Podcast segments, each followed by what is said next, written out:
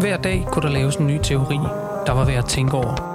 Små brud og overraskelser opstår i hverdagslivets praksiser, samtaler og busskuer og venter blot på at blive samlet op. Det gør vi i podcasten i Teorien. Podcastens samtaler foregår i rum, der summer af at tale. I hvert afsnit har vi samlet en teori op fra gaden eller undersøger en tanke, der aldrig har været formuleret før.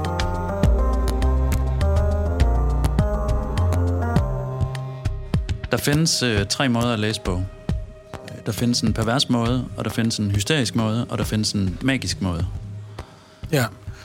Og øh, nu, nu har vi forberedt lidt hjemmefra, og, så, så, og jeg, jeg, mit, mit, mit, øh, mit øh, bidrag til, til den her distinktion, det er på en måde, at jeg må vedkende mig selv at være en pervers læser, og det, det tror jeg på en måde, øh, der er noget meget rigtigt ved. Altså min måde at læse på, sådan set både filosofi for eksempel, øh, men også øh, romaner og andet, det er, det er at jeg, jeg altid har en meget udbredt brug af det, som øh, Gadamer kalder forgrifter af fuldkommenhed, altså en forventning om et forgreb om, at der er en, en fuldkommenhed i den her tekst, som jeg som man kan også sige, som er tilgængelig for mig. Ikke? Altså, at jeg, jeg ved, at jeg forstår den her tekst på en måde nærmest inden jeg er begyndt at læse den. Øh, jeg forventer, at den her sætning kommer til at give mening, og derfor kan konstruere meningen undervejs. Jeg er nødt til på en måde at forudsætte, at der er noget meningsfuldt i den her tekst, som jeg kan nå hen til. Og, og, og den perverse måde at læse på vil være den, der siger, jeg læser den her tekst, det er jo en vanskelig tekst, den er skrevet af en eller anden stor filosof eller et eller andet, ikke? eller det er et kompliceret poetisk øh, øh, produkt. Øh, men jeg har fornemmelsen af, når jeg har læst, jamen det, øh, det har jeg sådan cirka fat i. Jeg ved, hvad pointen er i det her.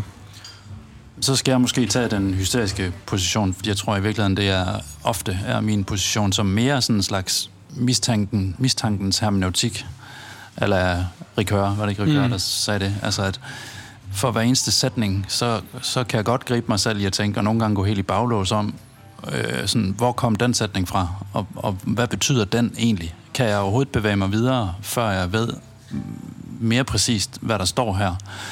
Øh, og referere den sætning måske til et eller andet, som jeg ikke lige havde fanget. Er der et eller andet grundlæggende her, jeg slet ikke har forstået. Altså på en måde et underskud i læsningen, hvor man kan sige, at det, du har gang i der, Henrik, er, er produktivt på en måde i en forstand, at du, du har en fuldkommenhed derude, og så har du sådan et eller andet, det er i det mellemrum, du læser, så at sige, mm. imellem at du er, endnu ikke er der, men du er på vej imod det. Mm.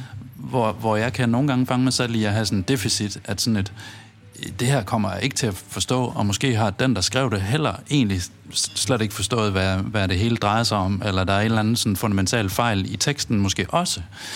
Og den er jeg nødt til hele tiden at være på vagt overfor, fordi tænk nu, hvis jeg lader mig snyde ind i et eller andet, som ikke passer, eller som ikke stemmer, eller som, jeg ikke, så jeg har hele tiden den der hysteriske, at der, der, det her, det kan ikke, det, det kan ikke rigtig øh, give mening, eller jeg må dybere ind, eller der er noget andet, jeg skal, jeg skal spørge til noget mere her, ikke? Så det er sådan en underskuds øh, Ja, hvis, man, hvis nu man vender sig sådan mod den sådan mere litterære øh, i stedet for en, en, en fagfilosofisk tekst, for eksempel, så kunne man også sige, det der, man kalder reading for the plot, det er jo mm. også det, jeg lider en lille smule af, tror jeg, altså at, at øh, man læser en roman, og tænker, jeg, jeg kan stort set redegøre for plottet i den her roman, ikke? og det vil sige, jeg ved, hvad der er at hente i den roman, ikke? mens dem, der er øh, litteraturvidenskabsfolk for eksempel, ikke? De, de kan redegøre for, hvordan der foregår alle mulige andre forskellige ting om udsigelsespositionen og om rytmen og om øh, tider, der forskyder sig og alt muligt, ikke? som, nå ja, herregud, det kan da godt være. Altså, og for sådan nogen, der er reading for the plot, der, der er der nogle oplevelser, der kan være enormt frustrerende, når man ikke kan finde rundt i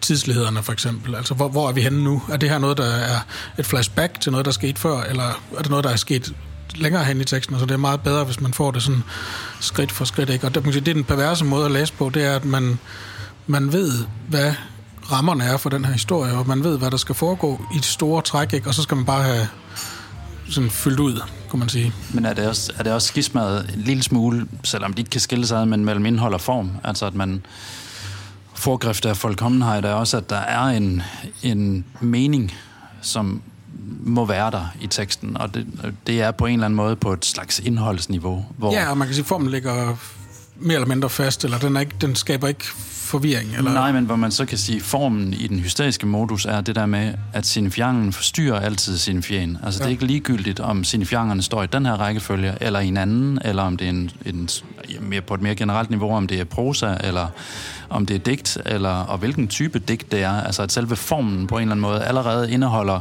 en slags splittelse. Altså, mm. hvorfor har du skrevet det i den her form?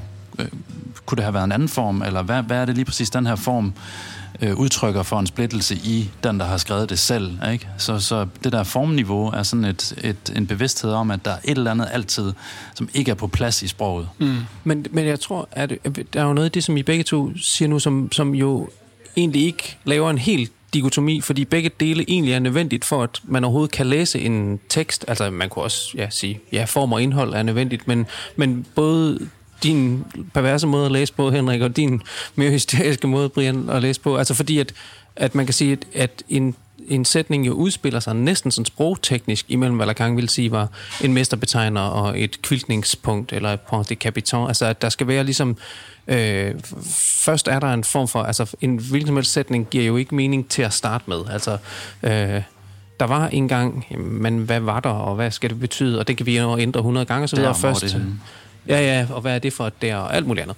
Men som, øh, som øh, starter med at sætte øh, det hysteri, som man kan sige, du, du hælder til forenden af sætningen, og Henrik øh, hælder til bagenden af sætningen ja, på en måde. Altså, hvor man, tilbage i bøgerne for mm. at sige, hvor fanden kom vi fra? Altså, hvordan ja. kunne det være, at vi kom her, Henrik? Jo, så der, der er en nødvendighed selvfølgelig af begge dele. Altså, der er en nødvendighed af, at man må nødvendigvis starte sætningen et eller andet sted, men man må også slutte den et eller andet sted og sætte et, et punktum, og hvor man kan sige, du gider ikke at vente på punktummet, og øh, Henrik har allerede anticiperet punktummet. Ja, bare roligt, der skal nok komme et punktum. Det skal altså, nok det skal gå. Nok, øh, ja, det, det skal nok gå. Men det er også, og det er rigtigt, det er en god point, jeg kan sige, at begge ting altid, fordi der, der, når jeg har siddet og lyttet til Brian her, så er der jo også en lille, inde i mig er der sådan en lille homunculus, der er sådan en hysterisk råber. Sådan læser jeg der også. Altså, ja, ja, ja, så dum er jeg da heller ikke. Men, så, men, men det er en god pointe, at der alligevel er den forskel på, om man på måde... Og hvad er det, hysterikeren gør? Det er jo på en måde også, at hysterikeren begynder igen og igen, ikke? Og siger... Og ja, det var, det var, jo.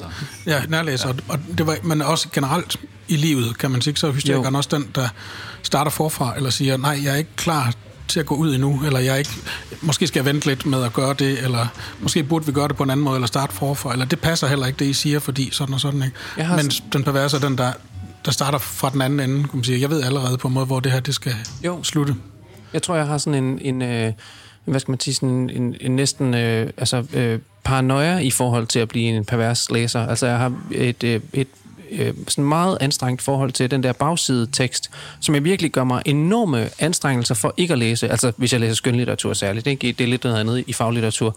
Men, men det kan simpelthen ødelægge en hel bog for mig at læse øh, bagsideteksten. Altså, jeg har det som om, det, jeg, jeg gider næsten ikke at læse den, hvis der allerede... Hvis jeg, mm. Og det samme med en trailer til en film. Altså, jeg skal gøre alt, hvad jeg kan for at undgå at se den, før jeg ser øh, filmen. Fordi det, det føles meningsløst næsten at, at skulle sidde hele det igennem, for jeg har jo fået fortalt alt, hvad der sker. Altså, det er sådan en spoiler på en måde, ikke? Og det samme, synes jeg, gælder for, øh, for teksten. Altså næsten som at indbygge øh, sådan et slags slør for sig selv. Jeg vil ikke vide, simpelthen, og mm. derfor kan jeg læse. Ja, der er også den sandhed om hysterikeren, så til gengæld ikke, at, at hysterikeren på en måde også hemmeligt abonnerer på en fantasi om, at der er en mulig fuldstændig mening, ikke? Fordi, altså, Klart. det, for eksempel, hvis jeg nu vedstår mig alligevel, altså mine perverse læsninger, så, når jeg underviser for eksempel, ikke, så kan jeg undervise, altså nogle tekster har jeg undervist i rigtig mange år, og læst dem igen og igen og igen, ikke? Og på en måde, det fine ved at være en pervers læser, det er, at man kan, sige, man kan læse teksten igen, og så sige, hov, der var faktisk en lidt anden måde, det her, eller der, der, der er noget i det her afsnit, som jeg på en måde måske faktisk har sprunget lidt over nogle gange, og sige, det, måske det her hele vægten faktisk skal være den her gang, fordi, man, men så er der en ny, et nyt udkast af, kan sige, en fuldkommen sætning, men hysterikerne, den, der på en måde øh, insisterer på at begynde forfra, og, og kun skride frem til den næste sætning, når den første sætning mere eller mindre er på plads. Men ja. der i ligger der på en måde også en form for fantasi om, at jeg ville kunne skride igennem alle sætningerne en ja. gang for alle, ja. så at sige, og så få det på plads. Du havde det der eksempel om, om hvad øh, de logiske filosofers store opposition mod Derrida var, øh, da han blev æresprofessor. Ja, altså, øh, ja, det der blev udnævnt til æresprofessor i Cambridge i 92, tror jeg nok, deromkring. omkring øh, hvilket førte til en protestskrivelse, et åbent brev til universitetet, som blev underskrevet af en række, både filosofer og andre, men især en række relativt prominente analytiske filosofer, som sagde, at det er fuldstændig utilstedeligt at udnævne det, der er til æresprofessor her, øh, og, og, og anerkende en, hvis øh, produktion er åbenlyst uforståelig for enhver, hvilket enhver kan forvisse sig om ved at slå op på en hvilken som helst side i hans tekster og læse, bare begynde at læse, det, det er jo umuligt at give nogen mening til det her. Og så kan man sige, der er måske, måske også altså, svært, hvis man slår op i en, bare en bog, bare et eller andet sted. En hvilken som helst bog, i en vis forstand, på en ja, hvilken ja. som helst tid. Men især det der, det er klart, hvis man, det er på en måde næsten selvopfyldende profeti, ikke? hvis man jo. er helt sikker på, at man ikke forstår mm. det der, så skal man bare slå op midt inde i teksten, jo. som om der ikke var gået noget forud for, eller kom noget bagefter. Øh, men på en måde, der er måske også nogle altså meget for simple. Jeg tror faktisk, nu kan jeg ikke lige huske, hvem der er en eller anden, der har beskrevet faktisk øh, distinktionen mellem analytisk og kontinental filosofi. Jeg tror faktisk som distinktion mellem perversion og, og neurose. Altså mm. at den analytiske filosofis måde at tænke på er pervers i den forstand, at der er en form for idé om en afklaring af sprogets grundlæggende problemer. Mens den kontinentale, eller den, den, især den franske, nu, nu er det Ricoeur, vi nævnte før, men altså Ricoeur kritiseret øh, hvis af de her øh, mistænksomme hermeneutikere øh, for at gå, gå alt for langt ud af den her tangent, men, men lige, man kunne sige helt tilbage til Nietzsche, i, i både den tyske og den franske tradition har der i høj grad været sådan en tendens til en hysterisering af, af sproget, kunne man sige, at, at før det der overhovedet kan begynde at sige et eller andet, så er han først nødt til at dekonstruere selve betingelserne, hvorunder mm. han nu mm. sætter sig til at skrive og så videre. Men det, der vil være vores pointe her, vil, vil så også være at sige, at i stedet for, at, at det nødvendigvis er en perversion, har vi faktisk der at gøre med den tredje kategori, nemlig en form for magisk læsning. Altså hvis man forestiller sig, at en måde at læse på bare kan være at slå op i en bog, og så tage en enkelt sætning, for eksempel. Men så, så, så, har, så er du helt nede på et magisk forhold til denne sætning. Altså som om, at den løsredet fra alt kontekst kan give mening selv. De ord eller den sætning er i sig selv lavet med mening og betydning, og det starter ved, der hvor sætningen starter, det slutter ved dens punktum. Øh, og der er den sætning, ikke? Altså det er gajolpakke-filosofien. Mm. Nogle gange får man også øh, sådan nogle rædelige opgaver med sådan, kan du ikke tage et par gode sætninger ud af din tekst, vi kan bruge til et eller andet, eller sådan noget. Øh, eller hele den der tænkepause-serie, som Aarhus Universitet øh, øh, udgiver, ikke? Hvor at på hver anden side, eller sådan noget, så skal der tages en sætning ud, som sådan er, altså det er magisk for den side. Et godt ord, ja, som man siger. Ja, et godt ord. Der, ja. Det kan være, at det ja, kan udbrede sig til en god sætning. irriterende. Altså det der med, at det vil jo også øh, en del af sådan mange hjemmesider sat op og sådan noget, ikke? Man læser, så læser en tekst, og så kommer de der enorme ja. fremhævede passager, og man ved jo, at de passager, der står der, er de samme som dem, man er ved at læse i teksten, så der er sådan en underlig fordobling. Altså, det er sådan mm, allerede, ja. vi siger det lige to gange, og men, ja. hvorfor to gange, og hvorfor skal jeg nu læse den, og så skal, det giver ingen mening, men ideen er lige præcis, at man kan udhæve sådan et eller andet, Øh, sådan magisk øh, omkring en bestemt sætning, der simpelthen bare siger det. Ja, teksten kan citere sig selv, og det kræver ja, altså også en, en, en, til citere sig selv. Jamen, det er en, rigtigt, en magisk ja. sløjfe på en måde. Ja, det altså. bliver en form for kondensat af, ja. at vi har egentlig forstået, hvad det her handler om, hvis vi bare får den her sætning med, så, så ved vi godt, at der er måske noget rundt om den, så at sige, ikke? Der, hvis man virkelig skulle folde den ud, men altså i princippet kan vi forstå den. Vi har, og det der i det magiske består ikke, at vi kan forstå den ved direkte at annamme det, som ligger i den her sætning som en form for resultat. Altså ligesom en, en eller anden markiterning, som man siger, ikke? Altså, ofte bruger sådan, den på en måde rummer alle de krydderier og ingredienser, som skal til for at give smag til suppen. Men, altså, Men er det også i overført forstand, altså når vi sådan tænker forholdet til bøger på en eller anden måde, ikke? Altså den her forgrebet af fuldkommenhed er, at der er noget, som vi skal arbejde os igennem for at på en eller anden måde kunne, kunne finde ud af flere ting om verden og om os selv og alt muligt.